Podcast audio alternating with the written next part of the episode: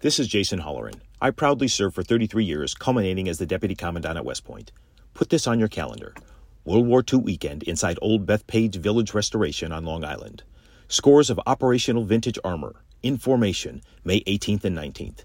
Nassau County Executive Bruce Blakeman invites you to join him in saluting America's greatest generation and all those who have worn the uniform in defense of our freedoms.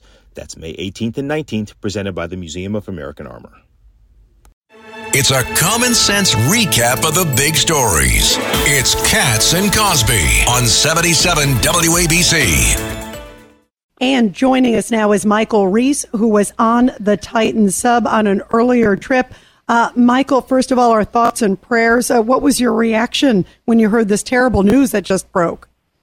You know, just to be perfectly candid, as a man who'd been through this my wife and I, when we heard the news on Sunday that the sub was missing and had lost communication, we knew it would be a bad ending. Uh, we we knew that. You know, we tried to stay optimistic. We were interviewed a lot and tried to look on the bright side of things. But this was a very well built sub and a very responsible company. But they were at the mercy of the harshest environments in the world. And when you start when you hear one small thing goes wrong, uh, you know it's going to have dire consequences. What was your reaction to? Because you knew some of these guys, right? Uh, at least some of the ones that were on this Titan sub were on what the ship that led you out. Yes, I, I knew. I knew Stockton Rush, the founder of the company. He was piloting the sub. Uh, you know, this he was a visionary.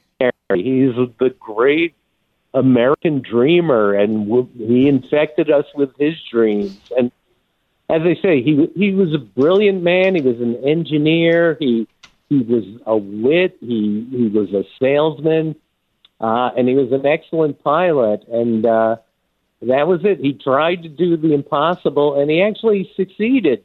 You know, ten times he brought ten different voyages down to the to. Uh, to the Titanic before his luck finally ran out. What is it like down there? You were down there. What was it like?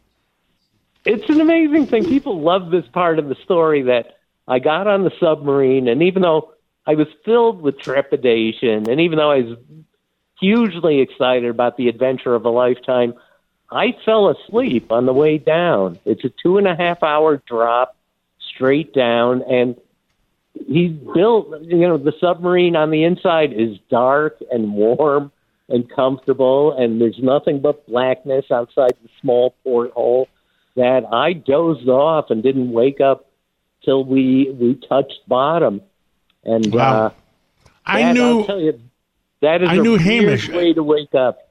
Yeah. You knew I knew, Hamish? Did you did you meet yeah, I met Hamish uh, he talked to me a couple of months ago, and he wanted to buy one of my 727 uh, jets. Oh my! He, uh, you know, that it attracted an amazing group of people. I heard about one or two people who seemed to just be record setters, and I got to get there, and I got to do this.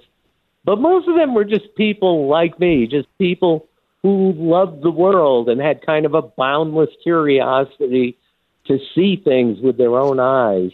You know, they they weren't skydivers and they weren't people who climbed Mount Everest just to get a selfie up there. They're people who really just wanted to be places and see what the world had to offer.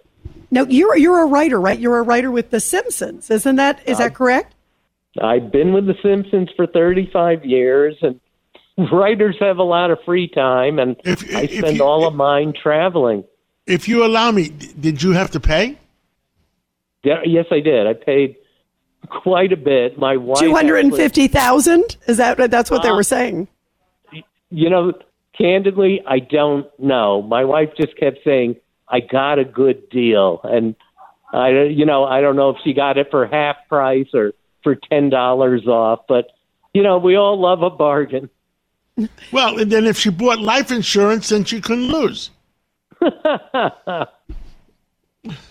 I, I I apologize for, for making a joke on a, a bad day like this, and uh, but uh, that's all we can do right now, and uh, and I feel bad for those families. I feel bad. Uh, uh, I got to know Hamish a little bit, and uh, It's very, very sad. It is so sad. I, you know, your thoughts too of what's the future now of, of these sort of private endeavors. Too. Well, no, I want to know how much time did you spend down there looking at the uh, Titanic, and did you see? Did you feel like you saw something worth seeing? Yes, I'll tell you my experience, which was a little off, which is you have t- it takes two and a half hours to get down. You have three hours on the ocean floor, and then two and a half hours to go back, and it's limited to about ten hours at the most, just because you have to come back in daylight so that your your ship can find the submarine bobbing in the water. So you have three hours down there, and we landed about 500 meters away from the Titanic. Just, and I heard that number again today that the uh, the submarine seemed to have imploded 500 meters away from the Titanic. So Correct. I, I recognized that location, but when you land there, you don't know where you are. You know, you're you're in the darkest darkness you can imagine, and we spent two and a half hours just groping in the dark, using our best estimate to find where the Titanic was. And with 20 minutes to go before we had to leave, we stumbled on it. And you know, I got the Instagram experience. We took a picture of the porthole and the anchor.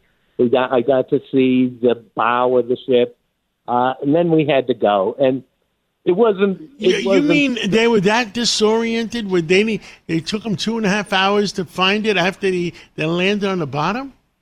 That is correct. It's you know when you we drop like a stone, we drop directly above the uh, the sinking site, the Titanic site. But there are in two and a half miles there are underwater currents that will buffet you this way and that, and your compasses don't quite work right when you're down there, and so you're going on maps and using just using common sense.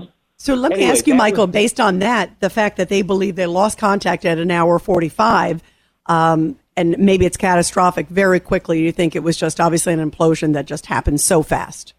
I think it happened so fast, and you know, it's it's in the scale of things, it's a large sub that if if there was the slightest imperfection, a scratch or something like that, somewhere in the the entire complex vehicle, that could have been all it took to uh, to to make it implode. Absolutely. Michael Riess, thank you so Thank much you for so being much. with us on such a sad day. Thank you. Thank you so much. Bye bye. Ohio, ready for some quick mental health facts? Let's go. Nearly 2 million Ohioans live with a mental health condition. In the U.S., more than 50% of people will be diagnosed with a mental illness in their lifetime.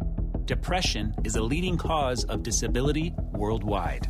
So, why are some of us still stigmatizing people living with a mental health condition when we know all of this? Let's listen to the facts and beat the stigma. Ohio, challenge what you know about mental health at beatthestigma.org.